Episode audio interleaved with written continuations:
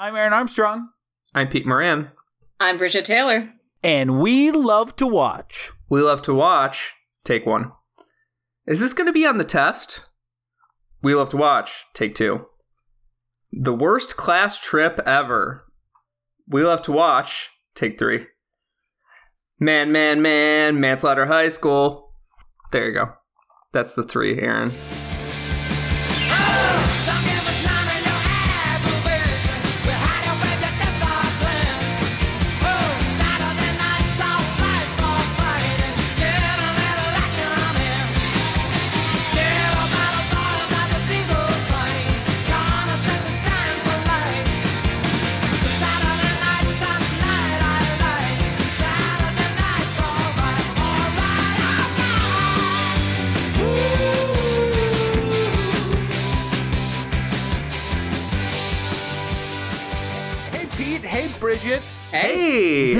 Everyone.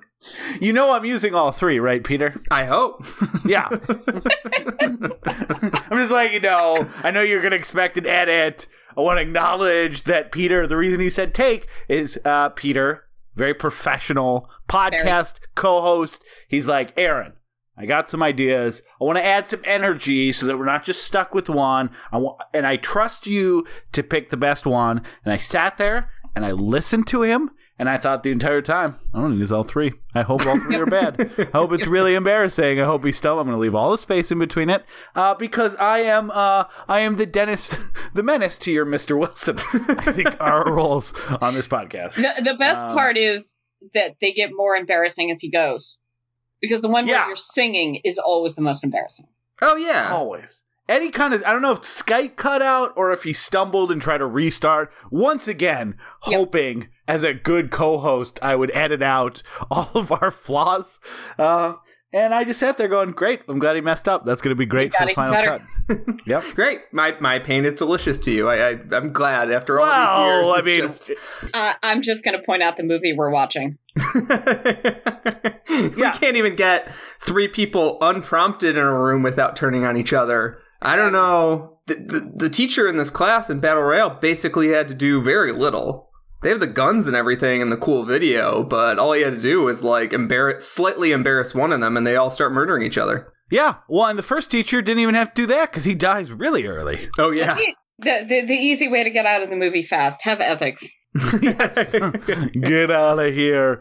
Uh, yeah, uh, but thank you so much for joining us uh, where we love to watch. If you've never heard our podcast before, we are You're a lost. movie. But yeah, as usual, this will be incomprehensible to you because of all of our inside jokes. So start right at the beginning, make your way up here. But we're a movie podcast. We do uh, theme months. We pick a theme and then we cover a few different movies on that theme. And if we remember, we compare and contrast them. And this is our second week of people being the most dangerous game. And we're doing uh, one of the big ones. Uh, Peter, I don't know if it still is one of your favorite movies of all time. At some is. point, it definitely was. it's definitely one of the most formative movies for me.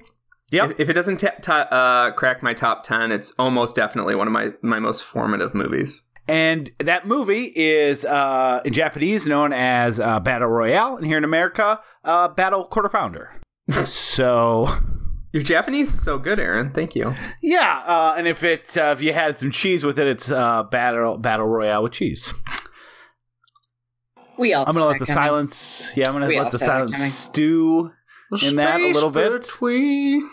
Yeah, but uh, I'm gonna use my editing powers here to insert laughs. Maybe. Good luck with that. Uh, uh, Bridget, can you just laugh quick? Don't give him a sample, Bridget. ha, ha, ha. Yeah, but then we got a long podcast. You're gonna have to not laugh for two whole hours. Oh, you have no idea. Oh, great! Uh, and we are joined by you have the no idea the limits of my disamusement. yes. oh, I can I can do the opposite of not laughing. Uh, laugh, I guess.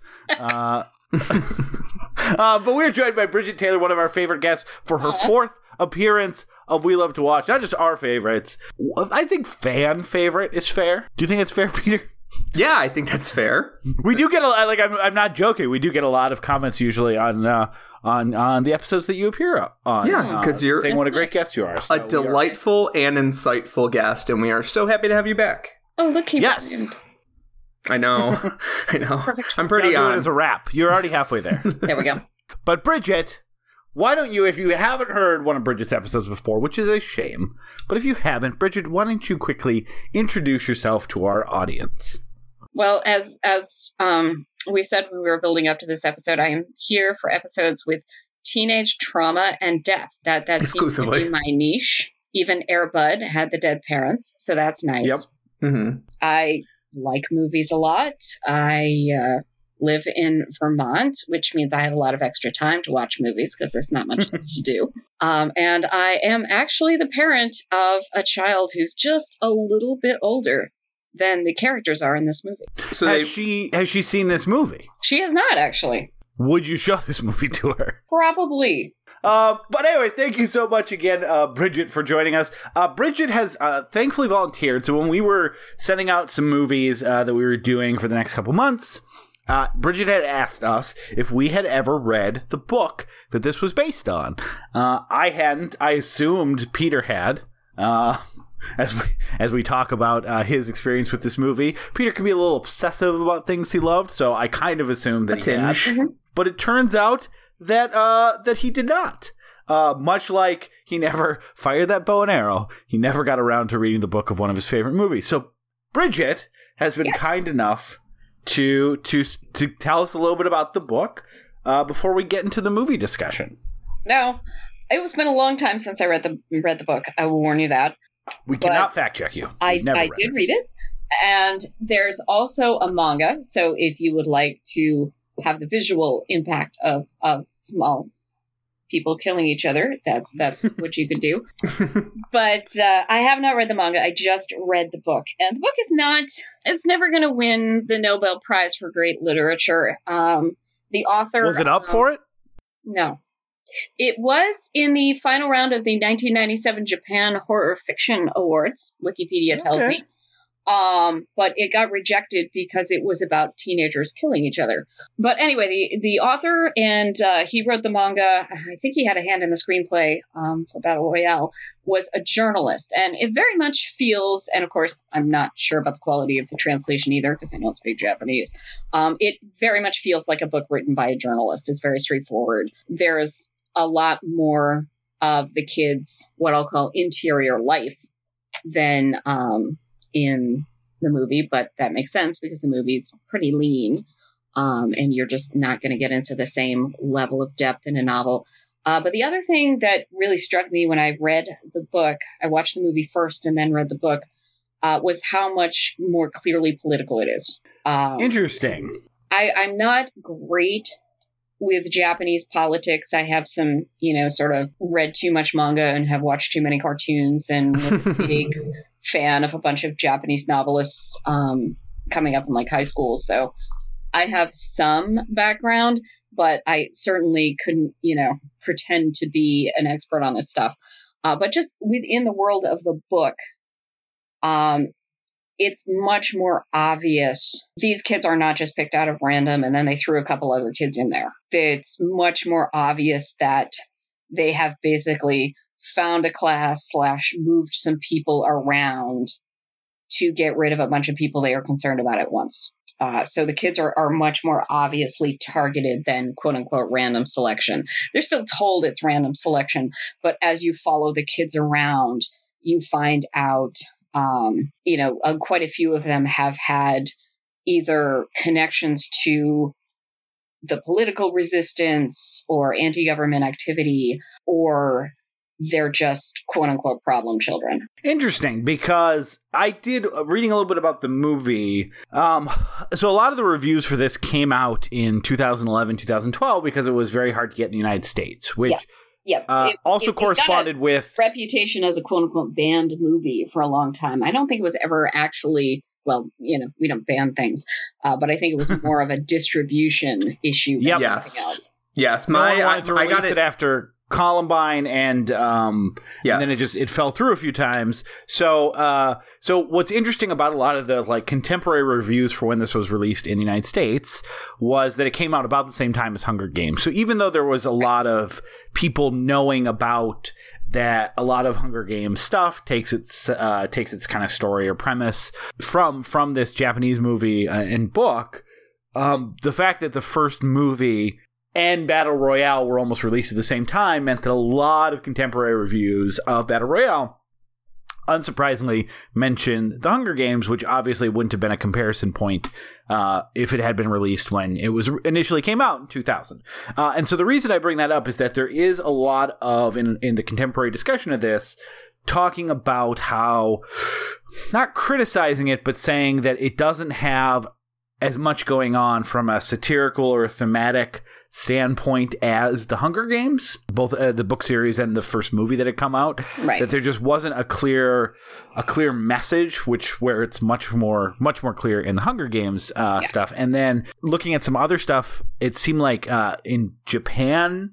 There's still a lot of debate about what the message of this movie is, what it's trying to say, or if it's trying to say anything. Yeah. And the director has kind of said that this is his warning to the next generation, which kind of sounds o- ominous. Is and he there's another couple sentences that I probably should have written down, but he made it clear he was warning the the, the youth that if they didn't change their ways, that things could go really bad. So it wasn't when I first read that, I kind of assumed it was warning against like the um, the civilization around them and the way that the their parents had kind of made society.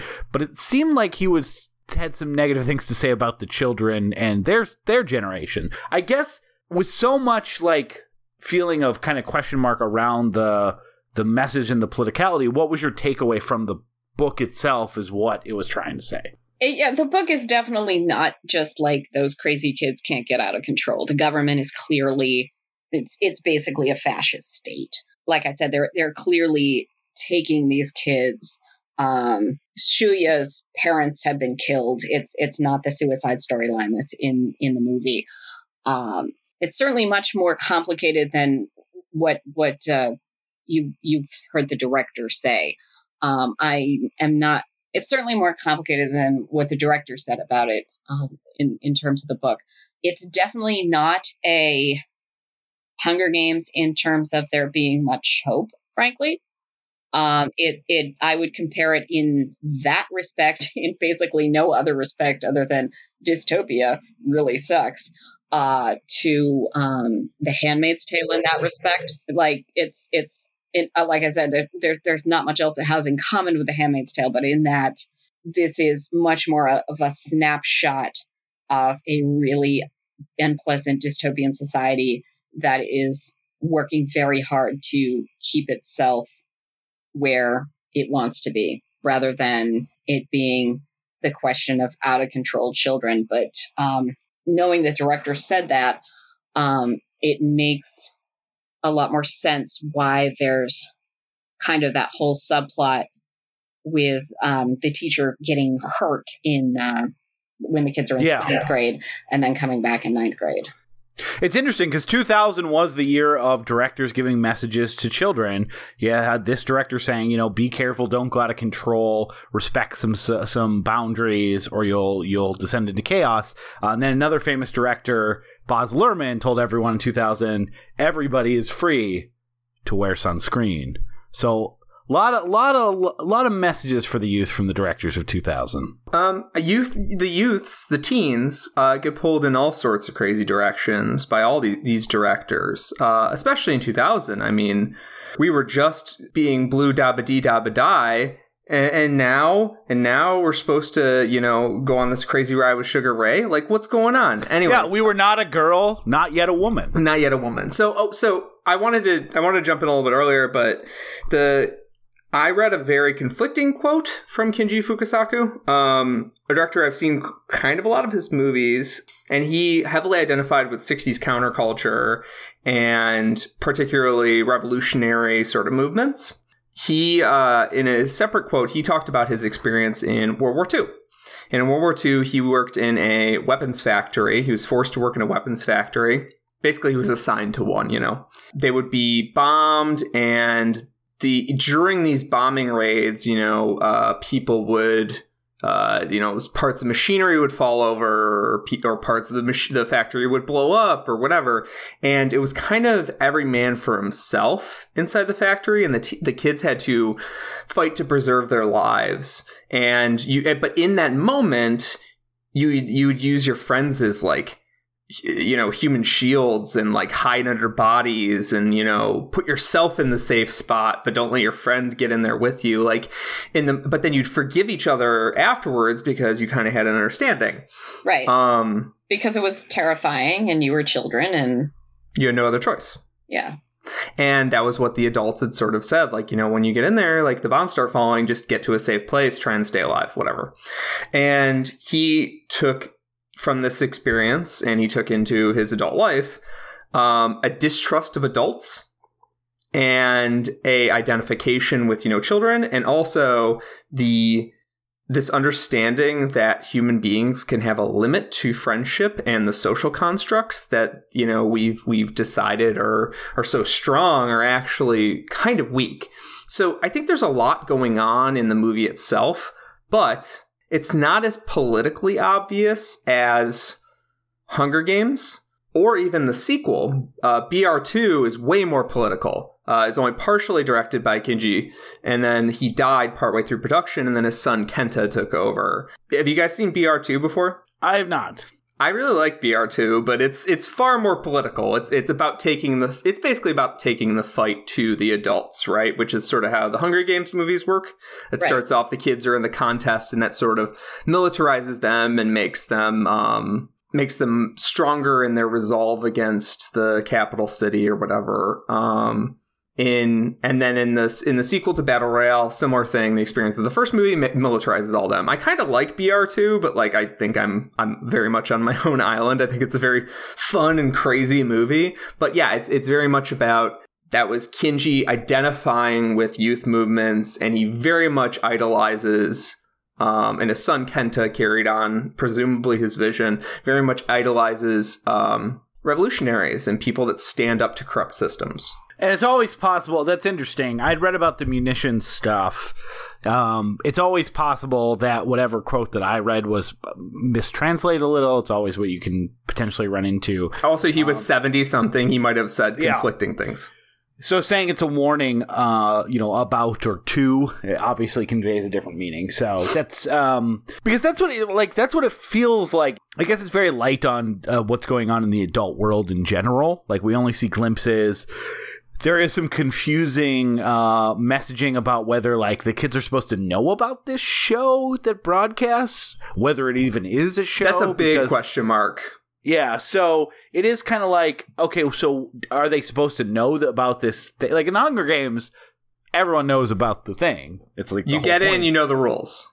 I know they know about it in the book because I read the book, unless I forgot and and misremembering. But I'm pretty sure they all know about the program um, because it is. It's a big deal. It's like a media circus. They're meant to just sort of be flummoxed in that first scene in the classroom, which makes sense to me. You know, there's one high school class that's you know picked out of the whole country. You are going to basically live in denial that it's not going to be your class. Plus, you know, it, it might be like because it is just watching kids getting uh, killing each other. Like maybe that is super satisfying to like a forty-year-old or a fifty-year-old who, you know, damn you kids, get off my Yeah. lawn and into the grinder. Like maybe maybe this show to like the children of Japanese uh, Japan is like sixty minutes to them. They're like, that's an old person show. I'm not. It's once a year. You know, you know that the, the the interesting thing about watching this movie as far away from the last time I had watched the movie was having that oh my god these guys are all babies what is happening feeling um but uh, Did you see it uh, in closer to 2000? Because I, I didn't see it till it was uh, uh, officially released in the United States. I saw a very, very early DVD release. It might have been an international release that the video store guys got. Uh, the video store guys were those kind of people back when I had a video store. and then I watched it again. That healthy import section. I watched it again probably when I had a toddler. Oh, okay. But that's still a very different experience because these kids are. I looked it up before I um before today. these kids are high school, are not high school students, actually. I looked up how old they are, um, and they're in their third year of junior high, which is ninth grade, basically the equivalent. And so my daughter just finished 10th grade in June. A couple weeks ago, actually, um, a figure skater I'm terrible was terribly fond of was 25 and died um, in his hometown. He was stabbed to death.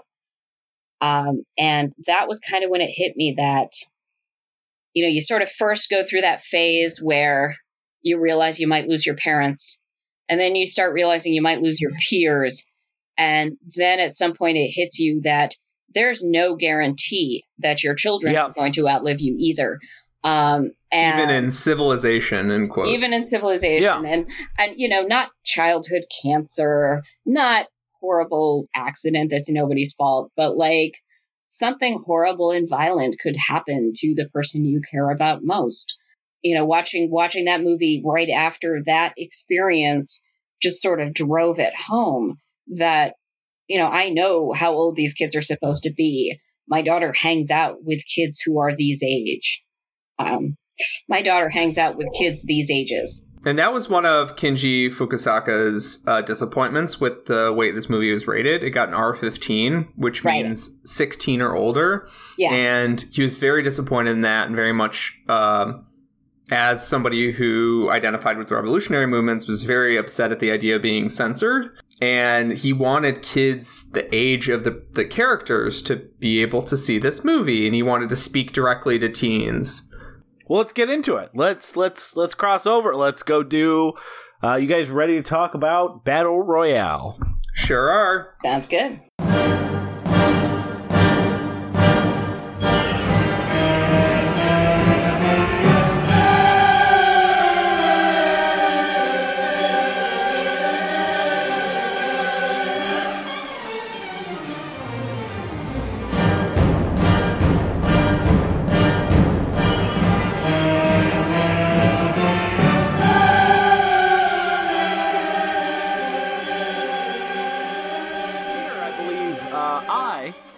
Alternate taglines. Works for me. Uh, now I already used the burger joke.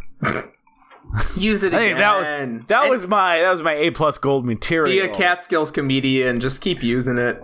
Yeah. My burger. It's on the note card. I'm using it. Uh, you want to see The ultimate bunch of pass kids get fail. hurt really bad? yeah. A- ass stabbing teens make ass stabbing adults. Uh, so Peter, uh, I you could probably do this with uh, with both eyes closed, which is not something you need for recapping a movie. But uh, why don't you give the quick recap? Quick recap. Uh, the movie begins with uh, a brief summary of what the BR Act is. And the BR Act is the Battle Royale Act, a legislation put forward uh, in the Japanese parliament that consigned ninth grade students to uh, a specific uh, contest, a specific culling, whatever you want to call it, wherein they all are given bomb collars, put on an island, and over the course of what is it, four days or something, Three days. Three three days, they have to they have to uh, winnow each other down. They each get a randomized weapon, and they're sent out in the wild to kill each other. The uh, this the occupiable space on the island gets smaller. If you've played Fortnite or any of these other battle royale games, uh, you know what this is because uh, they've made so many video games riffing off this format. But Did they steal? Did did uh, Battle Royale steal this from Fortnite? Is what you're saying? Yes, Battle Royale ripped off Fortnite and Hunger Games despite coming after it. Um, Interesting. Yeah. so, uh, where was I? Oh, so the island, the occupiable space in the island gets smaller. If you're in the, you know, the the ban zones, your bomb collar goes off. You do anything you're not supposed to, bomb collar goes off. But you're supposed to murder each other. And the end of the three days, if you if there is not one person standing, all the collars go off. So it's a contest, last man standing thing. We see a winner from last year is this like blood stained braces wearing like teenage schoolgirl. Clutching Anyways. a doll. Yes, Yeah, that clutching kid looks twelve. That is. they clearly cast someone way younger to give the dramatic effect, and it is one of the best shots in the movie. So hell yeah! But then we meet our class that is inevitably going to end up in the in the battle royale. And the way this movie is cut, they kind of go back and forth. So I'll just kind of go through it. We meet Shuya Nanahara, uh, who's going to be the the main protagonist of this. Uh, his father just killed himself after looking for work for a long time. Their mother is gone, presumably dead. He didn't just kill himself. He Was killed it a year himself ago? earlier. Um, I I think at least a year because um, I we watched this last night, so I would actually remember anything Ooh. about it. It was the Um, night before he started seventh grade, so it's two the night before he started seventh grade. Um, Yes. okay. Um, but yeah, so uh, his father killed himself, and that's sort sort of part of his backstory. Um, he's sort and of a, we a see sad that kid. suicide scene multiple times. It's a very tragic scene. Um, It's and it's yeah, uncomfortable. Very uncomfortable. And they, they like they like the flashbacks in this movie. I mean, that's another thing. Kenji Fukasaku made this movie ostensibly to show to teenagers and young adults, and there's sometimes the movie can lay it on a little thick. I particularly like that about it, but sometimes the flashbacks can come. A little, a little too heavy. So you, you see this flashback of his dead father a lot. A lot. Um, And father, also, very dead. despite all the flashbacks, we never find out who wins that basketball game. uh, friendship wins the basketball game, I believe. Um, R.I.P. Which team? Which color was friendship? so we meet a few other students, but it's mostly focused on Shuya and a girl that's very into him, Noriko, and she uh, she's sort of pining over him and making him cookies, and she's sort of being bullied at school. There's all these sorts of um, interclass relationships that are sort of getting laid out and, and dripped out over the course of the movie. But right now, we're just getting the big characters. And uh, everyone is going on a big class field trip. They get on a bus. They wake. Uh, they all get gassed on the bus, and then they wake up in a weird classroom on the Battle Royale Island. Their old teacher who uh, left after being stabbed in the ass by one of the unruly kids who was uh, friends of, of Shuya and Noriko. I, feel like it Um, was a- I feel like it was his thigh. Was it stabbed says an ass stab. I'm it's gonna go, upper upper thigh, lower ass. Bridget. I'm gonna need you to to call this one. Shot call this one. Is it ass or not? I, I'm not. I'm not sure. I, I don't know Takeshi Kitano's ass area well enough. Sorry. so it is Takeshi Kitano. We're gonna do some research. All right, we're gonna get back to you next at those week's screen episode. caps. Yes. Um, we'll do uh, back and to the left, back and to the left. Uh, when he's acting, his name is Beat Takeshi, so he's Beat Takeshi in this. He's usually Takeshi Kitano, but he when he's directing and uh, writing and producing, but he's this massive Japanese actor, and we'll get into that a little bit later. Uh, he's the teacher. He's this sort of um, he's got this sort of hangdog face, but he's like uh, clearly lost his marbles, and he is walking the class through all the rules of BR, and there's these soldiers around. They're all sort of beating them up, and he shows them a video, a very chipper video explaining the rules That of BR. video is the shit. It's so Yeah. funny. And then they launch them out. They give everyone a randomized bag with a randomized weapon. Um, I think women get tampons. I think that's the only static um, on there. I'm not really sure. Anyway, so they, uh, and then it's pretty much, un- unlike what you'd expect, pretty much immediately, kids are killing each other. Yeah, well, we'll Um, definitely talk Well, I, I about that more. yeah, yeah, and yeah, we'll talk about that. Yeah, and so they're all kind of escaping from one point, and so a lot of them are just running off into the island, and we're sort of seeing certain teens are killing themselves, certain teens are you know gr- joining up into gangs, and Shuya has taken it upon himself to defend Noriko because she's his friend and all that, and um, and his friend they- had a big crush on her. Yes, yes. Um, and they run off into the island, and they both have binoculars and a pot lid. Like they got fucked on weapons, and they're trying to kind of play a pacifist route through this game. And they, uh, they kind of travel through the movie. They meet different characters. They survive different scenarios, and Shuya mostly keeps his hands clean until very late in the movie. He he tries to keep a sense of of um of his if he participates in the violence of this place he's you know he, he's giving in to the powers that be the evil powers that be and uh, who who else is on this island there's a bunch of nerds that are hacking the system to to kill the collars I mean, it does feel like just a bunch of, and I don't mean this in a bad way, but like a lot of high school stereotypes. And I one that's Kids one thing I really like about the movie. There's yeah, there is there is there is nerds, there is popular kids, Athletes. there are athletes, Popular yeah. bully girls, like me. There's like Yeah. me, there's Japanese mean girls in this movie. oh yeah. Yeah, and it feel it feels They murder each other immediately. yeah, the only thing there wasn't that you'd find in most American uh, schools is the white kid who's really into Japanese culture. They were fresh out. yeah, this movie Yeah. needed one of those um, one of those Japanese kids who's really into like American rap music, like we saw in Tokyo Tribe. Yeah, but it it, it does, and it, and one thing, um, you know, we're gonna have trouble getting into every single character, but for the vast majority of the characters, because they're able to work within like, a, you know, universal stereotypes essentially, because this feels as much like my high school. Uh, even though it's on the other side of the world, that you're able, they're able to imbue each of them with a characterization that makes them familiar and like you know them. So even if they're on screen for two minutes, it doesn't feel like just some faceless person died. It feels like they're able to take a little part of someone that you knew in high school and make that the character in a short amount of time so that you you feel something each time anyone dies. and I think it helps both that, that the acting is that kind of super emotional teenage feeling and that they do their best to give you at least a little bit of a variation on those stereotypes. Uh, when when we talked about House, uh, we we talked a lot about how those girls mostly had one personality trait. Oh, that's true. Um, and I feel like this movie embroiders on that a little bit. There's the girl who who defines herself by her athleticism, but there's also some spirit to her and there's also it kind of feels like she just really needs to have her life be a little bit close to normal even though everything's gone completely to hell and you know that's relatable uh you you Yeah. probably have not been stuck alone on an island uh, with a bunch of classmates who were trying to kill you before, but I think all of us can identify with that. Can I just pretend everything's normal for five minutes feeling?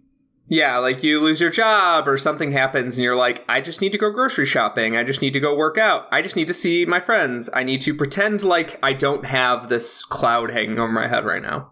Or like the kid at the beginning who uh, was the first person who's killed by the, the Japanese mean girl. But there's that one girl that just kind of takes her bags and she has a bunch of pictures of her classmates and she just goes into like a cabin and, and goes and looks at all the pictures. It's like um uh, I'm just gonna remember the good times and not focus on what's happening here, and that that feels pretty realistic too.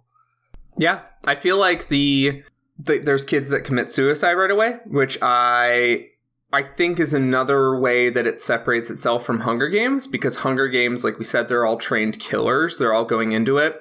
There's an actual you feel the sense of tragedy more here because while there are villains, and we should note there are two wild cards in this movie. Uh, one kid that came in from last year that basically got held back a grade, which means that by law he qualifies again. For, so he get kind of fucked into the game. So much. And, and then there's a volunteer who's a traditional Japanese insane villain, like someone you'd see in a in a manga that's just like just loves blood. Like right, right down to the kind of punk rock aesthetics and the dyed hair. yes, Uh, he doesn't give a shit although- the about. suit. Although you'll note there are two kids who are kind of rocking those aesthetics, um, and it's the absolute psychopath and the hacker kid who probably, um, if if you're just looking, you know, if if you didn't already know how the story was going to go, is probably would have been their best bet to get everybody, or at least a good portion, off the island alive.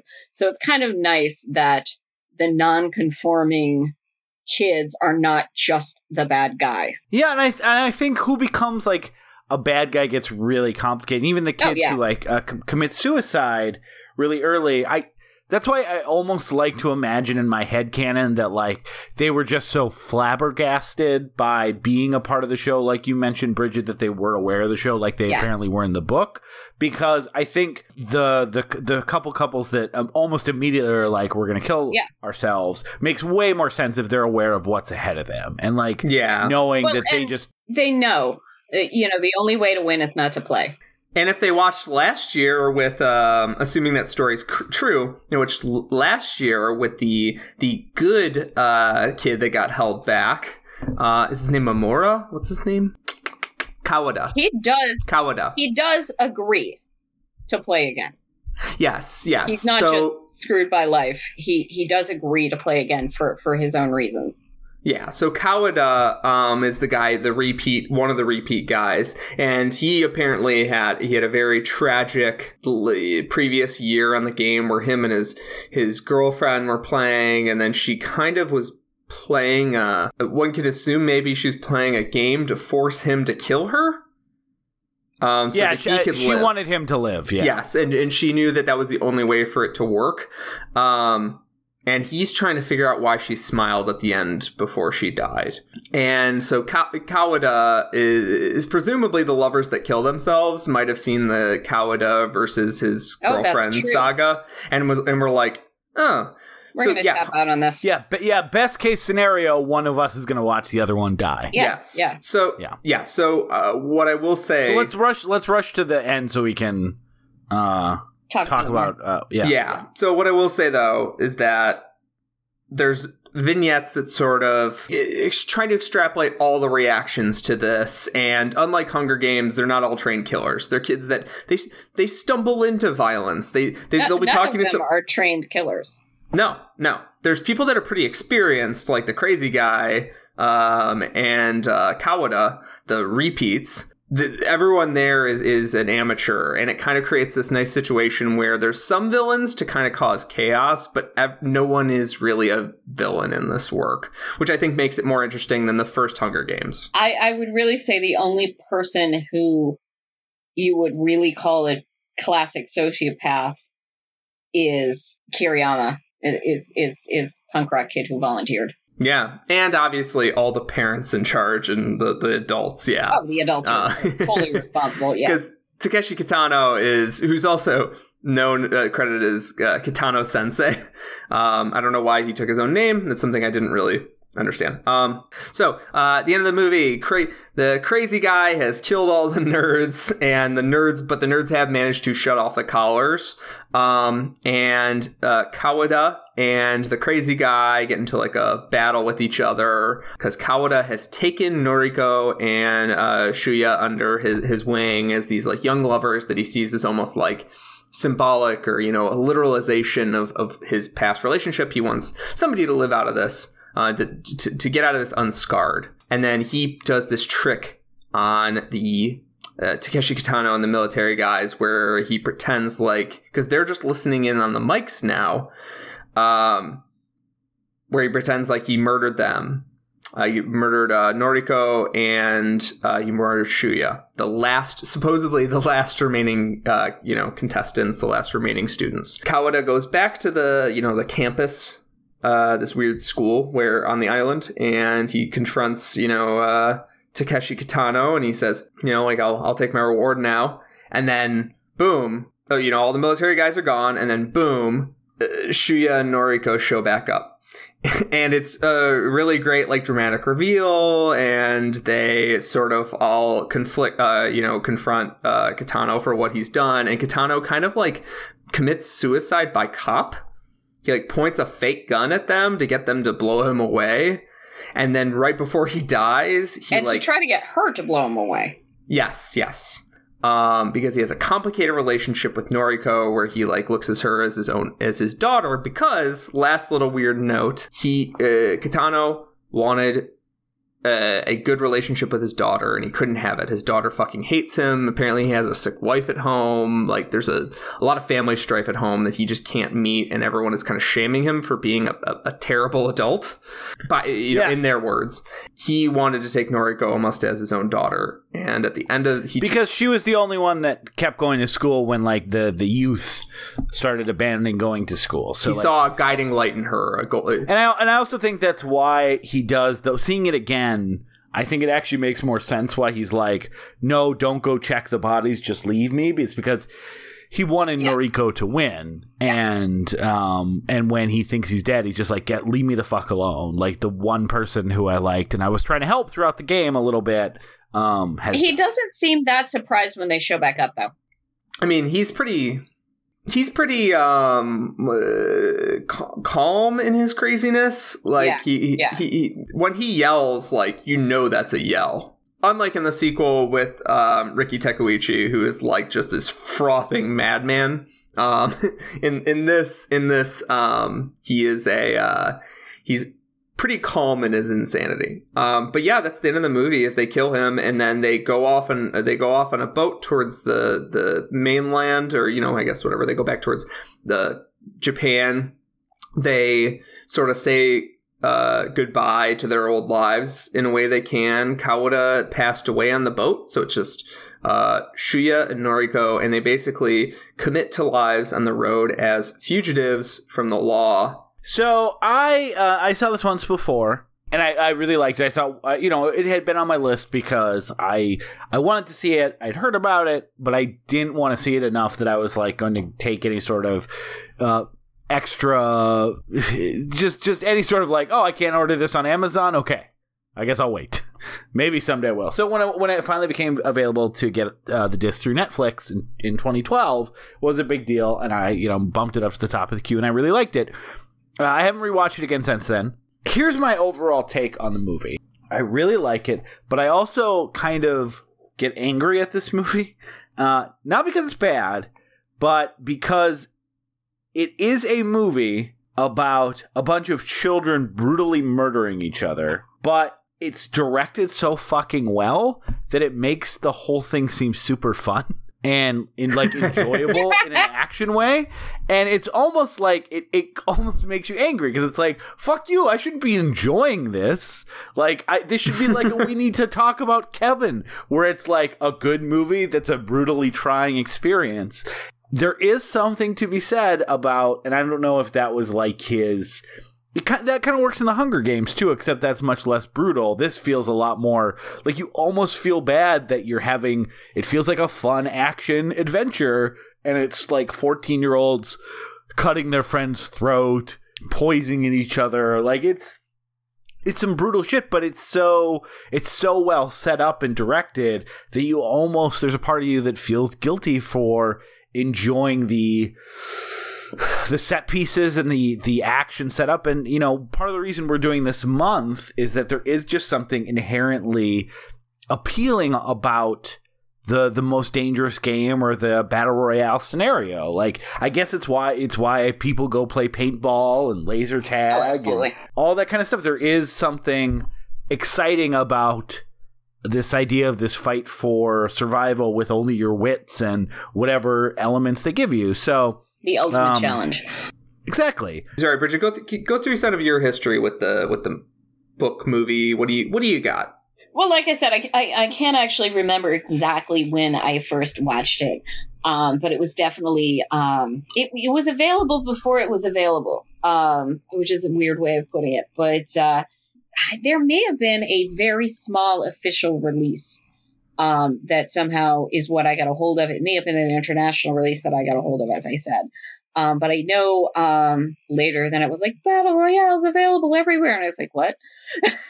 Wait, I watched that. How did I do that? But uh, you know, we certainly watched it. I watched it with my ex-husband, certainly in the era in which we were used to children killing each other in high schools. I just think, you know, so many, so many more children have killed each other in high school since then. Um, and it feels more, it, it feels more frequent and the body counts higher more yeah, often. Yeah. And, uh, the Hunger Games came out and kind of almost recontextualized it a little bit. Um, I kind of sniffed at the Hunger Games for years for being, wait, I watched that. It was called Battle Royale. It wasn't bad. But I think that's not entirely fair to the Hunger Games because they're both yeah. very different pieces. Um, both the Hunger Games movie and book have the relative luxury of being a trilogy, which means you just have so much more time and space to uh, fill out that world that you created. Uh, where Battle Royale, the film in particular, is so lean it it really has found its focus and and that's where it is. It's 113 minutes long. They don't fuck around. And it screams by. It's it it's, screams it's, by. It is one of the most well paced genre movies I've ever seen. It could be three hours, and if they had this sort of ebb and flow where you kind of have these peaceful moments and then Mhm. moments punctuated by violence and these great little character moments and they kind of mix them all in throughout. Like this could have been three hours and I wouldn't have noticed. The other thing they do to kind of punctuate it, and the chapters of the book do this too, is they interrupt whenever anything fairly significant happens with the update to the body count. Yes. Uh, because all of these chapters and all of these, you know, we'll call them chapters in the movie, sort of end in violence. Whether it's the two kids who talk each other into jumping off the cliff to their deaths, or it's the poor hackers, you know, blowing up, getting blown up by their own truck bomb. How many people have died? Their names. How many more to go? Um, and It's all like the a sloppy children are countdown timer. yeah, and all the children are designated by numbers. Uh, you know, Yep. boy number eight, girl number twelve. I do want to circle back to something you said though about how there's something extra terrifying to just like it, an unsuspecting bus of kids getting taken. Like the one thing about the Hunger Games that makes it a little less is everyone's like, "I'm pledging." Like Yeah. I know it's a lottery, and I know, but they got their weapon. They're like, if I my name gets called, I'm gonna go kill everyone I know. and all my friends or whatever else it is or the i guess more more accurately the kids from the other town Yeah, um there, there's tremendous social pressure on them in the Hunger Games. Yeah, and here it's like you're going on a field trip, and all of a sudden your bus pulls off into a fucking, I guess, battle royale. It's your last blast before you know what's adulthood for some of these kids, because compulsory education ends at grade nine. If you want to go to high school, you have to take your test and you have to pass. Um, and I assume in a dystopian future, which is harder on teenagers, it's not any easier to pass that test. No. and they're not going to school. these are kids who are ready to take a step into, you know, kind of that next pressure cooker or onto living an adult life. And so the school trip is really their last chance to be a kid. And instead, they have lost their lives and their childhood in one fell swoop. And uh, that's one of the reasons why I prefer like the later Hunger Games movies and I really love Battle Royale is that Battle Royale has a I think there's a genuine sense of drama in how you can internalize and externalize these conflicts. Like you can internalize them and be like, "Oh man, what would I do if this this happened to me in junior high?" Which I'll get to in a second because I'll go through my history of the movie externalize and you say what does this mean for society? What is this what is the movie trying to say about uh, society? Uh, particularly the gen- intergenerational divide. One of the things that i think this movie has really held up on is that i think a lot of people in my generation the millennial generation have uh, feel a genuine sense of resentment towards specific uh, older generations who we feel like they um, certain members of uh, robbed the treasury and then took off in the helicopter. Or you know they they got on the yacht Oh, oh don't worry. Gen X has that too. yes yes. Where it's a it's everybody fucking hates baby boomers right? Even george carlin a baby boomer hates baby boomers. Um hated baby boomers. But um that was a that was a thing that we genuinely deal with on like a week to week basis. is just this resentment towards like um, an older generation, which I've sort of you know stereotypically decided every member of that generation is guilty of electing Trump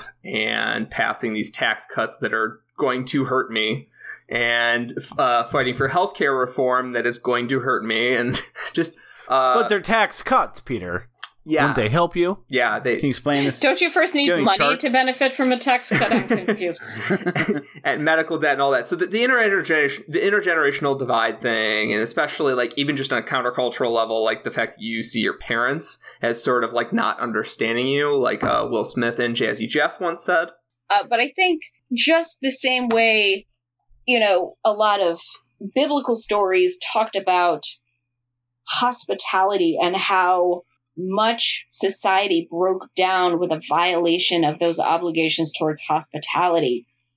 This is about a society breaking down on its obligations to the young Mhm. and the Hunger Games to a certain extent. And there, there are a lot of books that riff and movies that riff on this.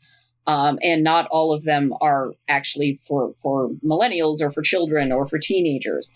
Well, it is funny that you mentioned the responsibility part because we just got done with Joe Dante month, and one of our big takeaways from a lot of his movies was uh, Joe Dante really had a sense of like what authority figures need to be. Yep. And And authority fall figures are not there. Yep, they're not there to block kids from experiencing stuff. They're there to kind of shepherd them and teach them values. Yep. And, and And- that's um, that's very important and, and not see them a you know it's it's setting those limits a little bit further and a little bit further and a little bit further out as they get older Yep. and older and older. and how important that was. And obviously, this is a society that you know his his his parents or any authority figure that is like portrayed as villainous are the the authority figures who see every everything that a kid wants to do or a person wants to do that doesn't align with their personal beliefs as a challenge and it's a challenge that must be met as a you know uh, metaphorical battle to, to bring it back a little bit to the movie, one of the interesting things in Battle Royale is how the whole aspect of parents have been completely removed. You only see Yeah. parents, obviously, in flashbacks, and the two parents you see have either physically or emotionally abandoned their children. Uh, yeah, and the and the one teacher that they know that was their authority figure is like literally almost gleefully uh, exacting revenge, which is supposed to be like a kid thing, right? Like, so uh, Peter, before we get too far into this, which we've already done, um, I know you have an extensive history with this movie, so why don't you regale us with your tales of teenage Peter? so this is one of the most formative movies of my uh, my life, uh, and this movie kicked off a love of everything that I love about cinema and everything that I love about watching or engaging in any sort of like outsider art. Like all of that comes probably back to about this movie. So I was really into movies in junior high, but I found descriptions on the IMDb forums of this movie, and I started reading articles about it. But the, like Bridget alluded to, it was frustratingly not available. So, with my parents' uh, credit card, and then I handed them cash, I ordered the uh, fucking um, bootleg DVDs of the first movie and the second movie. Wow. The subtitles were miserable, like fucking awful. They were running off the screen, like literally wouldn't did not fit in the frame. Oh, And- congratulations. Welcome to the world of terrible subbing. I've lived there. And- Go on. and and these these bootlegs were they, they were both um miserable and I paid way too much for them but also this was a movie that I like on a whim I was just like I'm going to watch this with my best friend. So Ryan and I watched this together. And we needed to show everyone. And we started showing to people and people loved it. It became the first time that i ever had like an evangelical movie experience where like i was like just showing this movie to people and like making them watch it and then people were really into it. And the broadness of the characters and the sort of uh, soap opera sort of like clearness of everyone's emotions and intentions. It comes c- across so clearly through the dialogue that it didn't matter that the subtitles were often really shitty. It didn't matter at all to any of us the dozens of kids that watched this movie mind you in eighth grade ninth grade. The perfect age to watch this movie. Uh, according to kinji fukasaku it didn't matter We- Right. it read across it read across the pacific ocean and across the entire country. It, it, it hit us right where where we lived. And it was such an intimate experience. It's such an intimate filmmaking experience. This idea that like uh, what if we felt so out of control as 13 14 15 year olds? What if um, our parents actually just decided like enough is enough. We need to whip these kids into shape and put us into some sort of experience like this like it, it hit us on every level and, and the idea that we were having these intense relationships that this is just all hormones and emotions and feelings and the, the idea of a relationship now being like that is very exhausting right like Oh, God, yeah. if you I, I would nobody would get married Just if you new- still felt that way now right every morning Just hanging out with friends is like a quarterly thing. Yeah, and, and then you have to have like half an hour of quiet downtime to yourself. Yes. So uh, you can imagine the movie was very formative for me in that sense, and the, all the conversations we were having to people about life and death and what it all means, and you know, would you would you kill somebody that in the class, like if you had to, and like it was never in would this you sort kill of first? like we did have these conversations, but it like it it it didn't give us a sense of because the movie is so Can I find all your classmates on Facebook? Are they still doing okay, Peters, or anything? they're mostly all there, okay? There's a humanism to it though that we all decided also I went to a junior high with 35 kids, which was about the number Oh, of kids in the yeah. movie.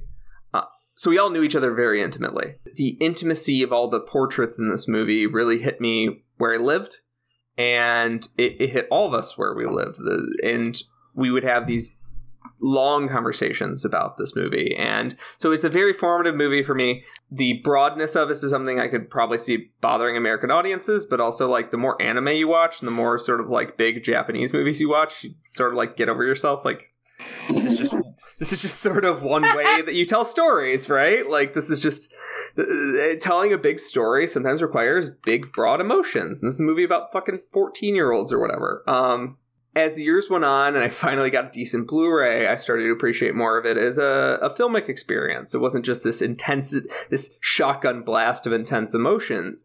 It was uh, this incredibly well made and crafted cinematic experience by a true master of the format who made his name off of making Yakuza movies, uh, Battles Without Honor and Humanity, and a bunch of other movies uh, in Japan. And then he, in his dying days, wanted to reach out across generations and talk to, you know, two generations below him.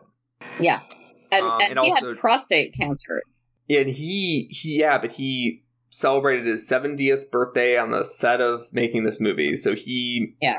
Basically died in the three years between the release of battle royale in 2000 and the um the release of battle royale 2 in 2003 and um it, ma- all of this sort of led to me exploring japanese film um it got me into like criterions and like just exploring what uh, what film could do. Weirdly enough, I got into like extreme Japanese stuff before I got into Akira Kurosawa. Probably not the direct path. Like you should I, probably I don't. I don't think that's that surprising, actually.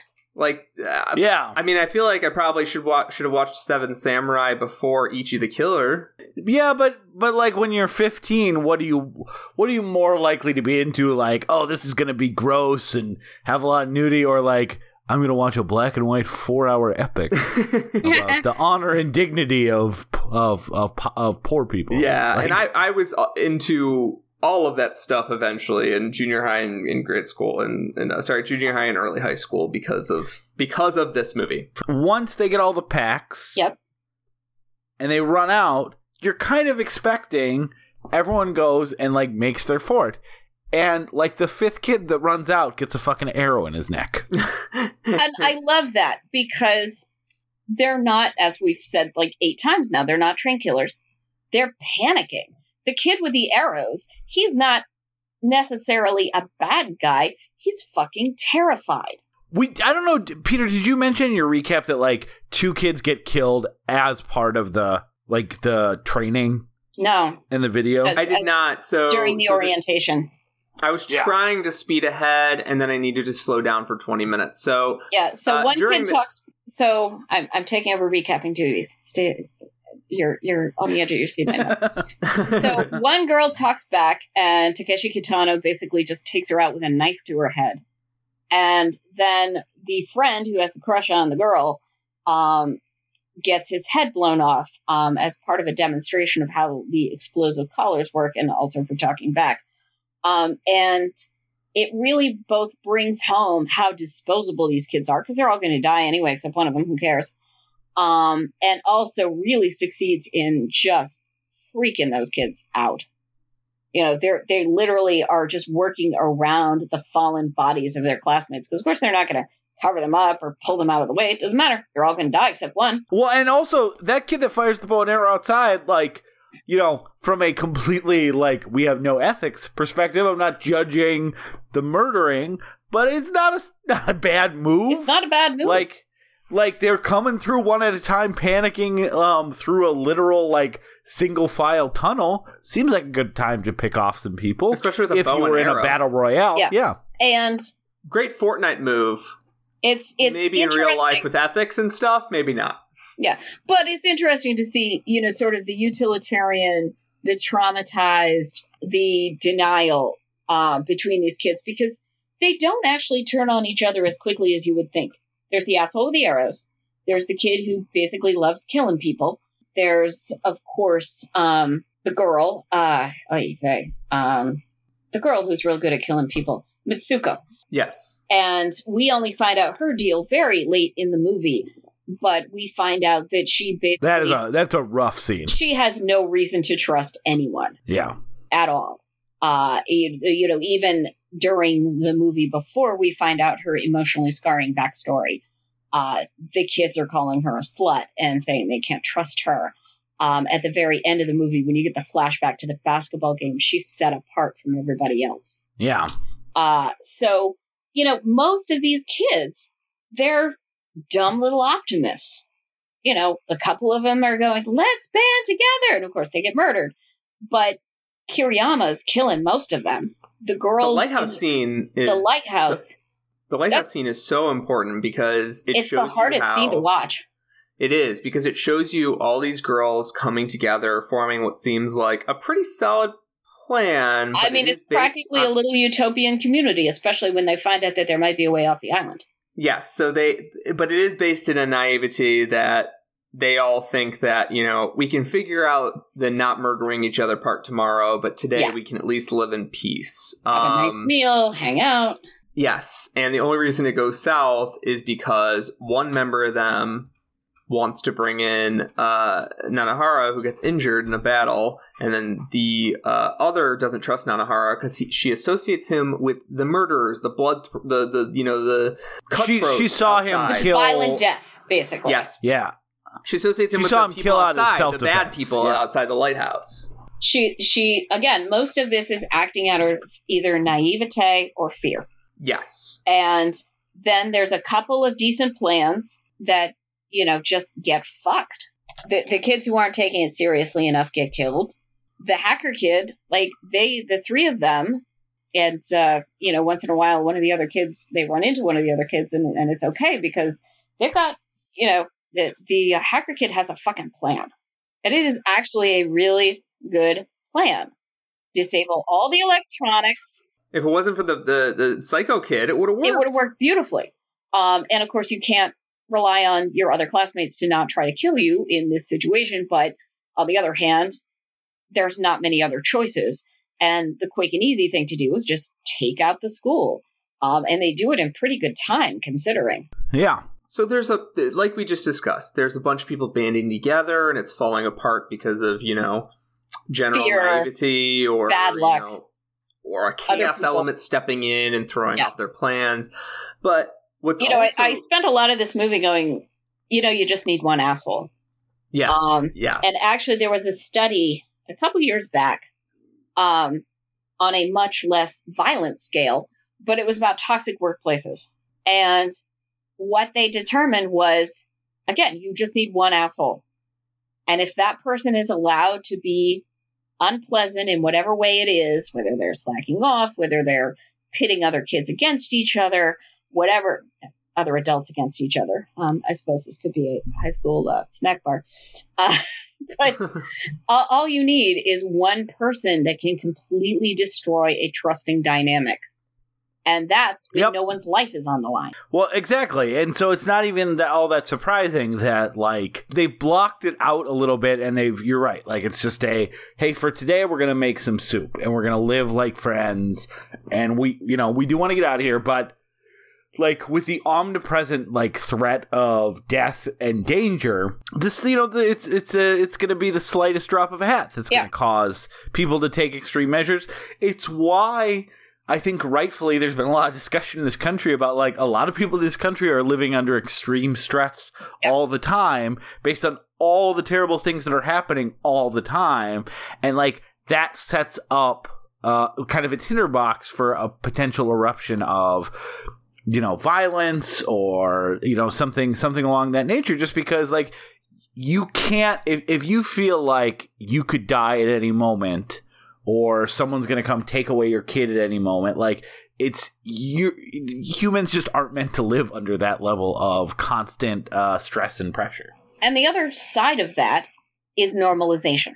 Uh, yep the the the cliche, you know, after the first death there is no other. How many classmates do you see die in front of your eyes before you get inured to it? How many school shootings do we live through as a society before we are inured to it? I are we inured to it now? And I would say to a certain degree we kind of are. There's a genuine sense of sort of both uh, the kids wanting to believe in something, but the world that has been created for them and they are they've been dropped into has stepping down on any sort of trust they can have in people. Like there's at the beginning Nanahara is like screaming out in the field, like, you know, I want to come join you to the to the two girls who just have like a megaphone and that's it. Like, but by the end, he's much more savvy and he's much more willing to engage in combat to defend to, to defend Noriko. Like, he is continually tr- taught by this system not to trust. And you get the sense that this would be maybe a boring game to watch if it wasn't for the nut job. Oh, it would be dull as hell. Yeah, it would take I, too I- long. you know, honestly, I've never figured out why anybody would watch the Hunger Games either. Although I never read the books or, or watched the movie, so maybe there are some exciting shiny bells and whistles I don't know about. Um, uh, it's uh, compulsory um, for the people within the districts, but uh, I think the uh, for the people in the capital, it's because they uh, like a good. It's like a glad. Why would watch people it? watch the gladiator sport? You know. Yeah. So if you're if you're the if you're the you're the um the district that the victims came from, you have to watch it. You have to like stand out in a square and watch it or some shit. They don't really get into the details Yeah. of that. But if you're, uh, I mean that was that was the pre-TV entertainment too, right? Like let's see these let's let's see these guys fucking fight some lions and see what happens. Well, and it's Like- it's it's the lottery. It's you know not not a uh, not a particularly new Just like Bravo, concept. watch what happens. Yeah, Hunger Games is far more focused on the media effect and playing to the media and training for the contest and all that. Battle Royale is basically like, in, as a movie, is basically ignores that and focuses on the minimalism of the, of the interactions and and the fact that you know it, it's max all of its its sort of big ideas are focused on one generation versus another. well, and you're just essentially watching the contest. Yeah, to go back to the very beginning of the movie again, uh, one of the scenes that really stuck with me on rewatch was actually that scene early on with the, the deeply traumatized kid holding her doll. Um, and that, you know, I, I had remembered, but I had forgotten. So there's a female reporter who's kind of announcing, oh, oh, goody, goody. Uh, we are going to uh, find out who this year's winner is. so exciting. And she comes out and she says, Oh, she's smiling, she's smiling. And she seems kind of relieved by it. Like like that there's some part inside what's left of her conscience that knows this is murdering this kid. But Yeah. but she's, you know, decided to use that crazed survivor's grimace as a smile to reassure herself and to reassure those adults watching at home that that it was okay. Yeah, well, yeah, she seemed to have a good time. It's basically like a Disneyland for Yeah, her. yeah. I Uh, mean, so look, look, everyone, how how how great is it that you can tell yourself that that you you are the most dangerous game, right? you kind of referenced earlier that maybe this is a battle royale for like parents that want to get rid of their kids or something like that. And uh, if that's the case, the one kid that survives, I'm sure that parent is like, Oh, oh god damn it. Well, you know, it's is like interesting in the movie because it seems like it really is just a bunch of kids who went to school together. yeah, aside from the two quote unquote transfer students where again in in in the book it's it's much more the government decided there were some problem children and yeah some kids will get caught in the crossfire but we need to get rid of these kids who will be problems we we should probably rush ahead to moments. I know it's been a lot of moments because this, like uh, Peter, like you said, there's a lot of uh, vignettes. there's a lot going of- on there's a lot going on in this movie. They no one gets uh, short sh- uh, short shrift. Um, I have a couple little minor things I want to discuss before, uh, and then you guys can do yours. So uh, at the end, when they do go back to the teacher, he's made a painting uh, of all the all the kids in his class And, And and the we- various horrible ways they've died. and, and the horrible ways that they've died. I gotta say, like, it's not a very good painting. I just hope he wasn't an art teacher because no wonder everyone skipped his class because it's it's really shitty. Uh, second, uh, this movie does end on uh, has a couple epilogues, but taking those out. It really ends on a gut punch where, after all the violence and the murder and the mayhem, it just shows them being kids on that basketball game again Yeah. like that that's really tough because it's like oh after two hours of extremely watchable horrible violence of these children uh, it, it kind of shows how you almost build up an immunity to it because at some point i think even as an audience member of a fictional movie there's a part of me that switches off that like these are kids killing each other Yeah. and to be reminded at the end of the movie of like now they look 10 years younger than they do in the when they you know have blood covered on them and are wielding these you know weapons of mass murder when they're just cheering for the basketball And- team and they're happy. you know gossiping and you know all that kind of stuff it is like a oh yeah i even as an audience member watching a movie forgot that these were just kids for a second Yeah, they're not. And- And it helps you also forget that they're actors playing kids. Like they're like, okay, these Yep. are real. These are real human beings that had a n- relatively normal lives before all this. and how much i as the audience member accepted that that wasn't the case anymore Yes.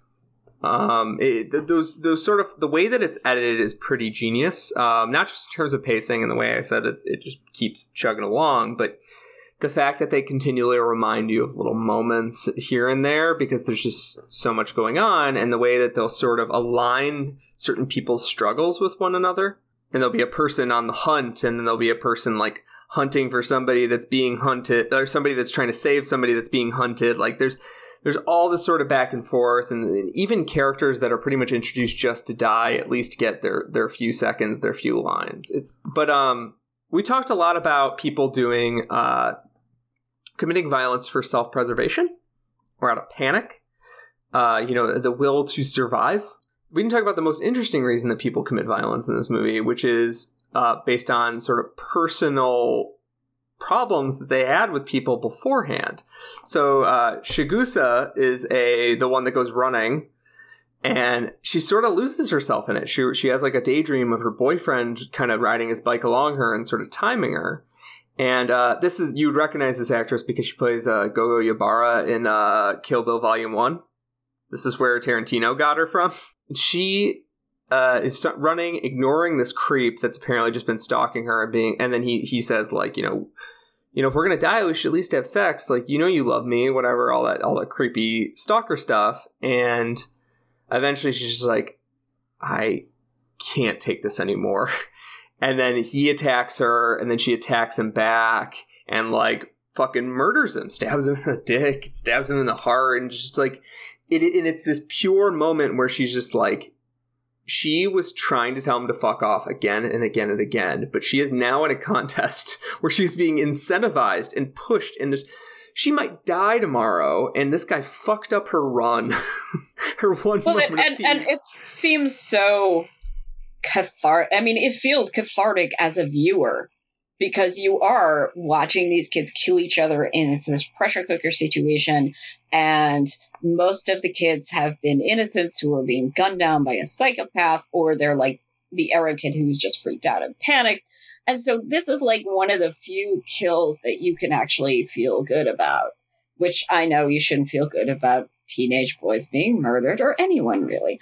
But there's just this tremendous catharsis to having this guy bug her and bug her and this and that and to finally have her feel this is it. I am done with your bullshit. I am going to take whatever I have to. I'm going to do whatever I have to to get you off my back and shut the fuck up. and, And, it feels so good. Yeah, and I think it's also very deliberately placed where it is in the movie. Um, I wish I still had my copy of the book where I knew where it was so I could look and see if the placement is similar. Um, but I think it's very deliberately placed in the movie that, you know, you have this escalating violence and this escalating violence and these kids who really shouldn't be dying. And all of a sudden, wait, maybe I'm not so sure about this one. Maybe Yeah. this one Yeah. I feel a little less bad about. No, it's it's that it's that great bit in um, Little Shop of Horrors where Seymour becomes morally compromised. Where the plant says a lot of folks deserve to die. And Seymour says, Well, I don't know anyone who deserves to die. And then, of course, the dentist comes out dragging his girlfriend slash Seymour's crush behind him. And and the music just ramps up, and the both of them go, That guy looks like plant food to me. Even though, like, if you step out of the movie and you think about it as a moral human being, did that young man deserve to get stabbed in the dick? He did not. But in the world that the movie has put you in, in the mental state that the movie has put you in, you are just like, you go! Yeah, and Like, she which she stuck, which she puts that knife right in his dick. Like, it was just, yes.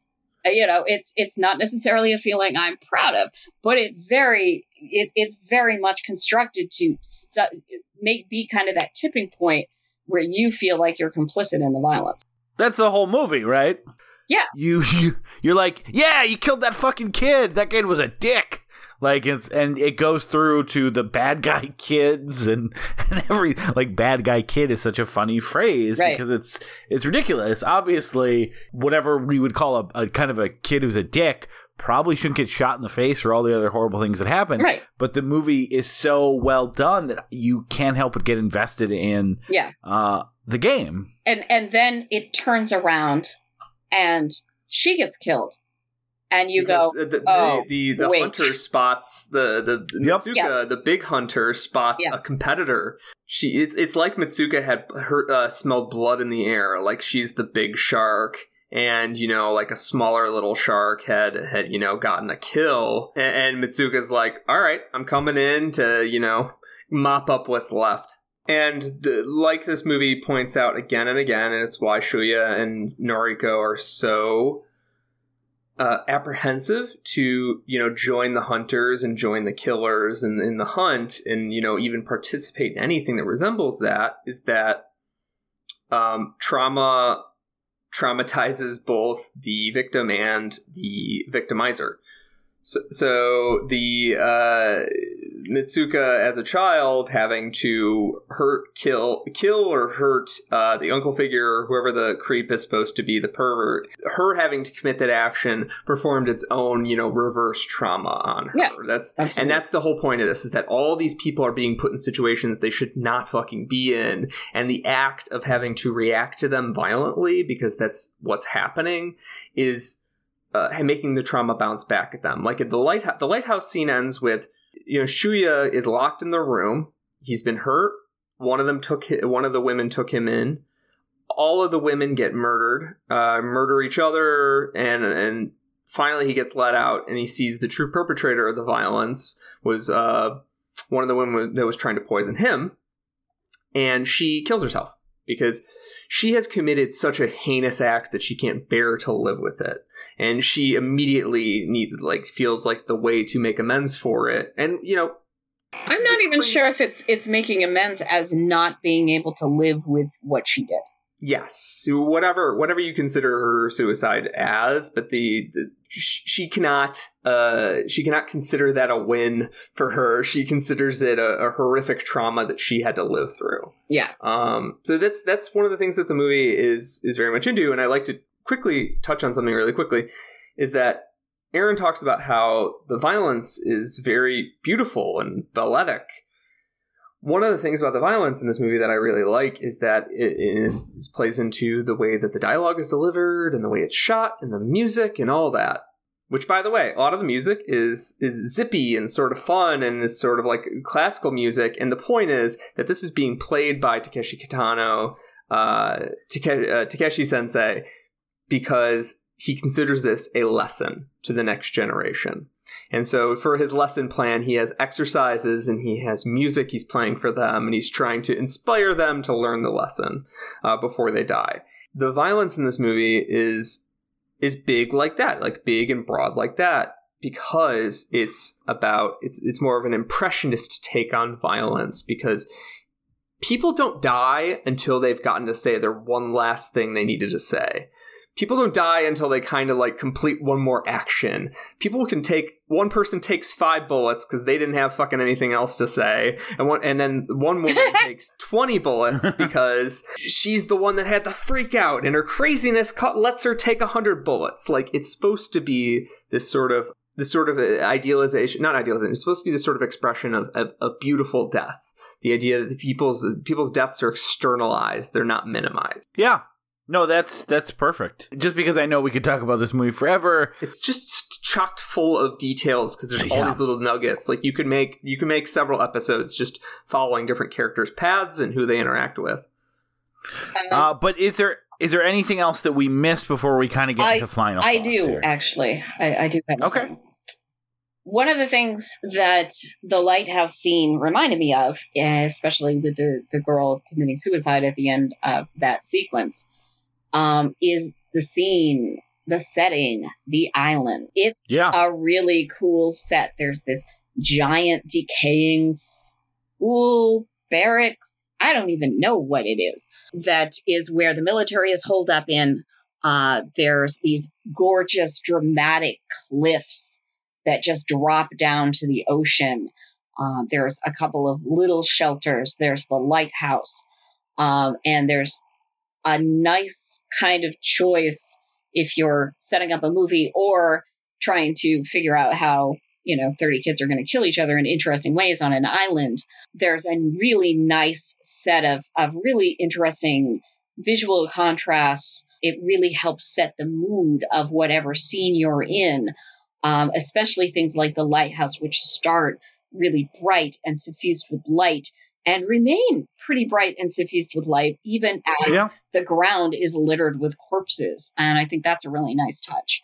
Well, and the setting is important to kind of give that that fun adventure thing. It's Yeah. like Exactly. it's not just it's a it's a cool fucking island. It's also there's all these like weird mystery Yeah. buildings. Yeah. And what are you gonna find in there? And it's like Oh, there's Oh, some look, a medicine in lighthouse? here. Exactly. So it feels. I mean, we we mentioned that you know the many video games took this concept, but that's like for someone who plays video games. Yeah. It's like this is the setting of video games. You Yeah. go and you, You pick up and the cool medicine, and you and yeah, exactly. So it and maybe you find a building, and what's in that building? Oh, look, there's a note from someone. This is gonna tell me more about what to do next. Or it is so perfect at again making it seem fun and that's important because if you don't if it doesn't feel fun i think one it's a really tough two hours Yeah, it's just and two it is supposed to kind of make you go hey did you just enjoy that Mhm.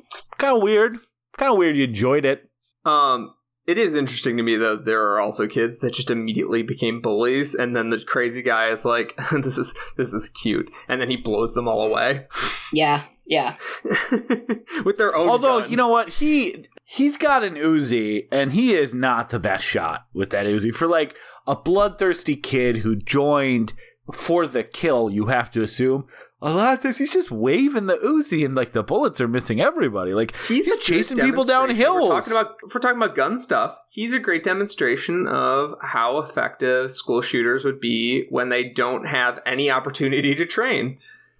Like he just he probably has never touched an Uzi before in his life, and so he gets in here. He's like, I don't know. It just kind of goes. It goes up, and then I, I stop firing, and then it goes down, and I stop firing. And I don't know. yeah he shoots the uzi like he's waving at someone Yeah, up and down He's like, one of these is gonna get you. But that is that is the only real heroic death that the movie plays with music is the death of the crazy kid. Like even Takeshi Kitano's death is not played as as heroic. And the crazy kid, like they go full on like anime, like this guy's truly nuts. Like he gets his eyes uh whited out from an explosion, and then he's not even humbled by that. He's like he's like, Well, I'm blind, but I'm still gonna shoot at you with my Uzi. Like it's a it's a full on villain's death when he gets taken down by Kawada. And that apart from Yep. that, the movie thinks pretty much every death is tragic. Even the death of the the pervert kid, the movie plays some sort of doesn't play like heroic music. It doesn't treat it as anything. It really revels in how disgusting it is, and he's Mhm. screaming and pulsing, and like it, so. It might feel good for you for a little bit, but it's not the movie telling you to feel good. No, no. Again, I, I think they want you to feel that moment of catharsis and then go, oh, oh shit. Yep. Because he doesn't he doesn't die easy. Like anybody getting stabbed to death, he is increasingly pathetic as he dies. Yeah. Um, so it, it really is one of those things where you get that moment of fuck yeah, and then you go, oh, oh, what did I just cheer on? What what what Nothing. what did I just what what was I just happy about? Yeah, exactly. That's this whole movie. It's the whole movie is a is a movie designed to make you cheer and then feel really bad. Yep. Yeah. Um, and that's that's a tough. That's why I said it's it's like you almost are like fuck you to the director for directing Yeah. this movie It's, so it's well definitely because made to be unsettling. Yeah, yeah The crazy kid, the crazy kid is like just a fascist jackboot. So you don't have to feel bad about, you know, enjoying his death. But like everyone else was just between a rock and a hard place and reacted irrationally. in some or- cases or literally rationally. there's a lot of rocks. Yeah. I think I think we can kind of move to final thoughts. You guys, uh, do you want me to kind of lead this off, or Yeah, go ahead. I mean, I kind of feel like I, I said, you know, it is it is an it's an amazing achievement. I think from being able to feel bad with yourself and energized, uh, and it alternates that throughout. And and that's that's a tough thing to do. This movie would be very easy to make a depressing like not like a Requiem for a Dream type movie. We love, you know, uh, when you talk about Kevin, where it's like, hey, when you're in a mood to feel like shit, I got a great movie for you to watch. and it's Why don't you it's not that. for two hours? yeah, like it's good, it's important, but you're gonna, it's gonna be bad for you as you're watching it. But you need to watch it. Um, and I, and you know, those movies are very good at that. Uh, this could have easily been that, and the fact that it's somehow feels like a rousing adventure, like I've said, that's that's an achievement because it, it makes you address why you're enjoying. It's like uh, it's, I like Michael Haneke way more than Peter. Peter fucking hates him, but it does feel a little bit like uh, like it's like a it's like a subtle Michael Haneke uh, movie where it's like, huh, you're really rooting for those kids to murder each other, aren't you? Hey, you really uh, want those uh, kids to uh, murder each other, huh?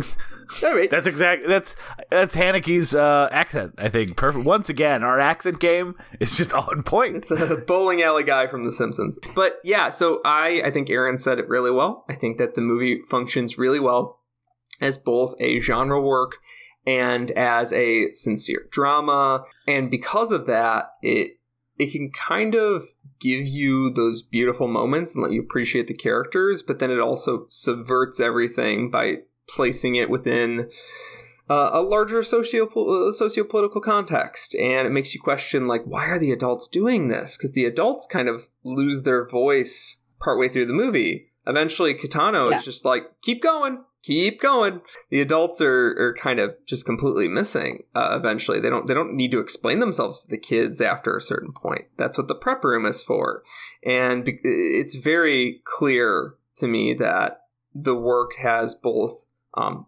sincere earnest intentions and also subversive intentions. And I like a Verhoeven movie often does. And because of that, I love it. Verhoeven can't help but love his characters, and just like that, Fukasaku can't help but love his characters.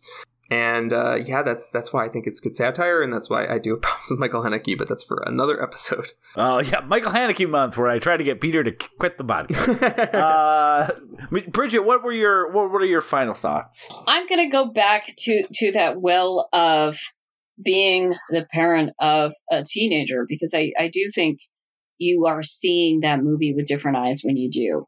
And it, it kind of works when you're 20 and first watch it or younger as you putting yourself in those shoes. Can I, could I have survived? What would I have done?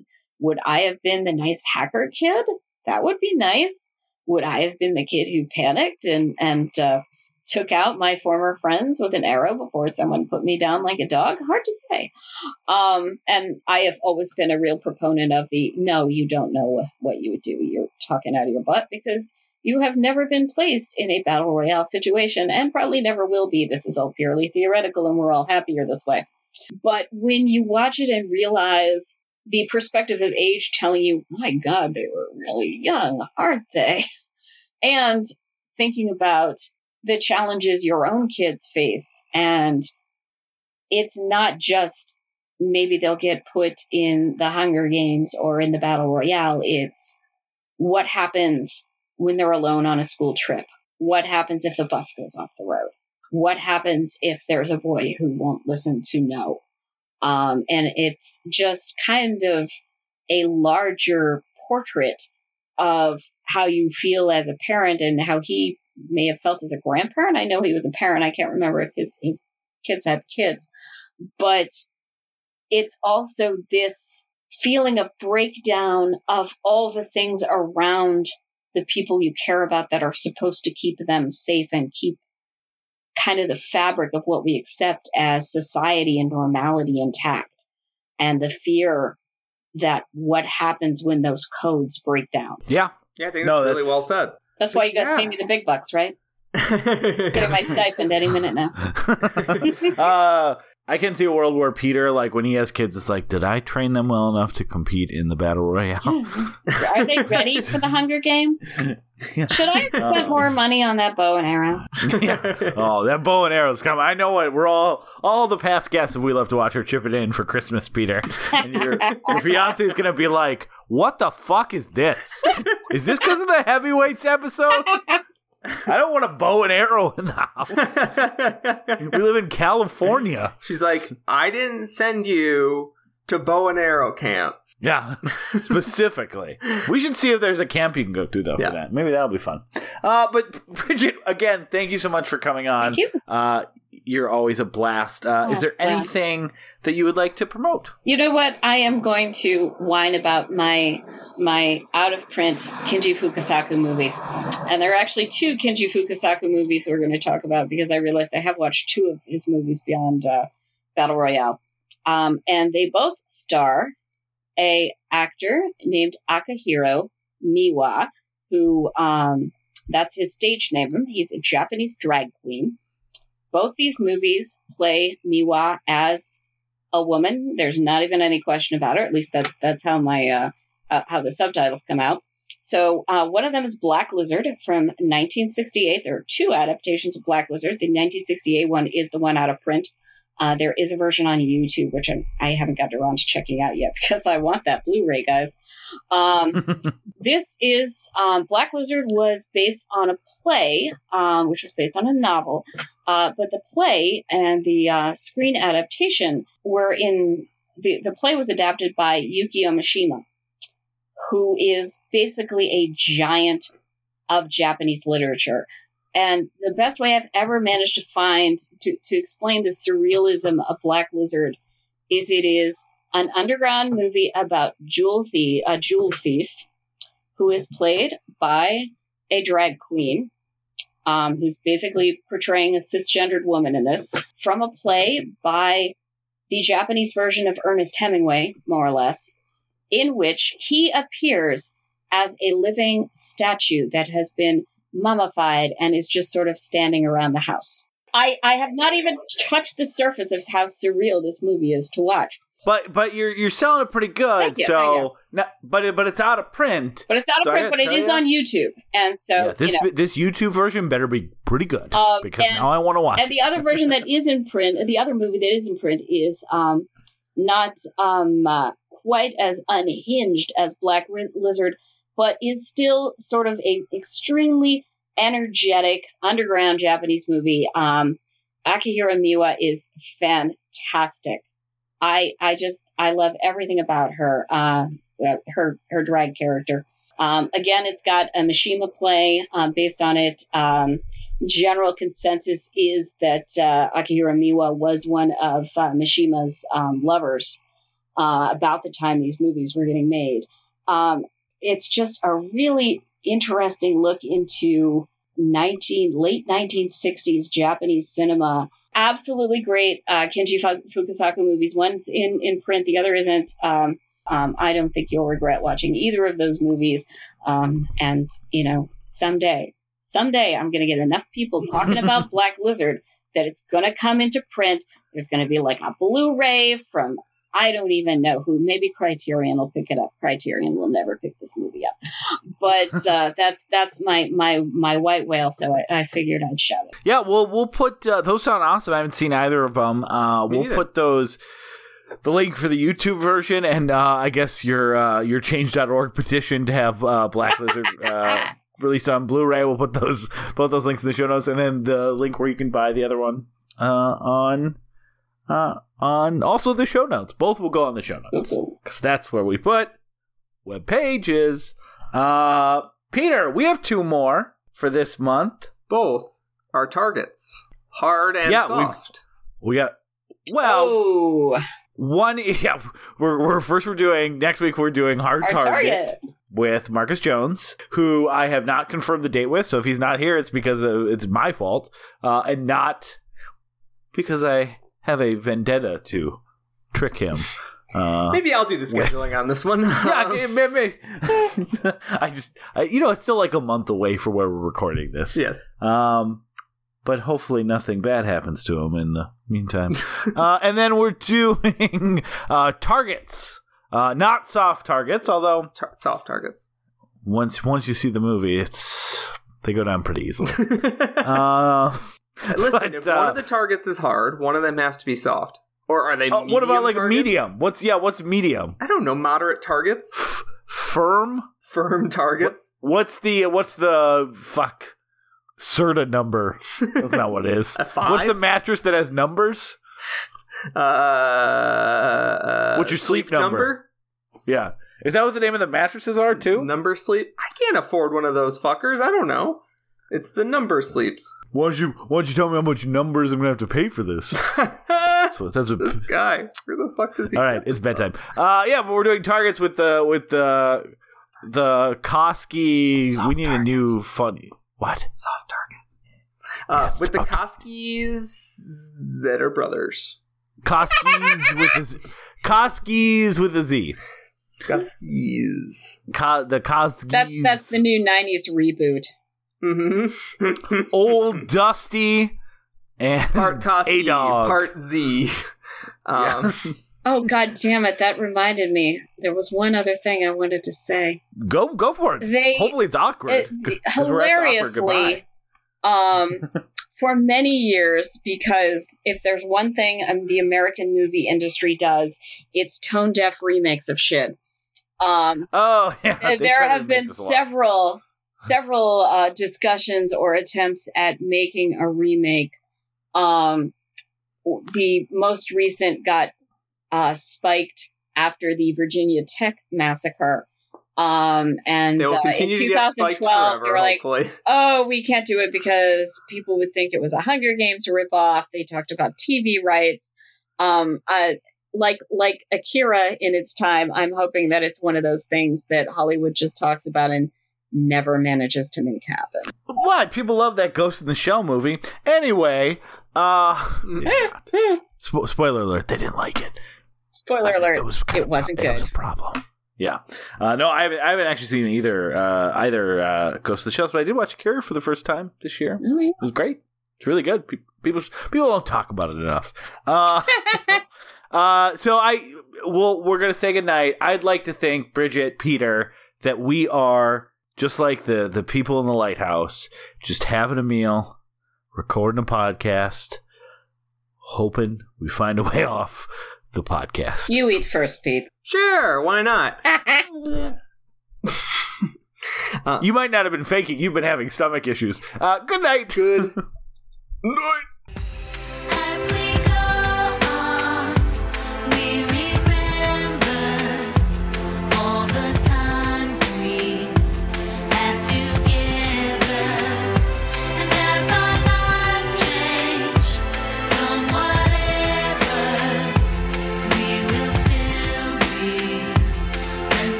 folks, thanks for listening to We Love to Watch. Thank you so much for listening to our show, and we've got just a few quick announcements for you. There ain't nothing in the rule book that says that we can't do some of our own plugs, baby. If you'd like to talk to us, uh, tell us we're stupid, tell us we're beautiful. The quickest way to get to us is our Facebook group, facebook.com slash we love to watch, or our website, WLTWpodcast.com. Leave us a comment, tell us we're doing a good job. Only tell us we're doing a good job. We're so sensitive. We're sensitive boys, we're soft boys. And uh, if you'd like to help other people, if you enjoy our show and want other people to be able to listen to this fine, fine program that we produce at no cost, we don't get any money for this. You guys have yet to pay us anything. We live and we breathe off of good reviews from iTunes. So if you would please go to iTunes, review our show, give us a positive rating. We would love to get more and more people involved in this show and this community. I know you hear it all the time, but it really does help. And we're also available if you don't use iTunes. We're also available on Google Music, Stitcher, TuneIn. We're currently on SoundCloud. We'll take that out if SoundCloud goes away.